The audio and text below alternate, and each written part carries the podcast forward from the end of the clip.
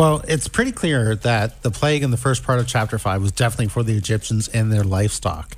After verse 5, perhaps the Egyptians got more livestock from the Israelites or even the surrounding areas like Libya, Ethiopia, Canaan, etc.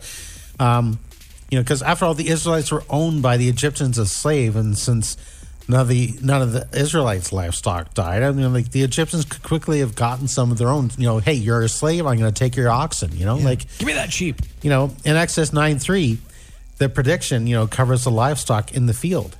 Uh, therefore, it is possible that the prediction was restricted to cattle in the field and any livestock in barns or calves could have been spared. I don't know. Uh, the length of time between plagues is not recorded.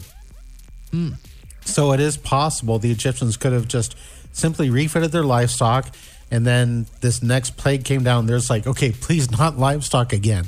You know, like, you know, because they remember the last time. Yeah, yeah. So, you know, that's uh I wouldn't say there's a discrepancy there. You know, it's just this is how it is. Just some further digging, perhaps. Yeah.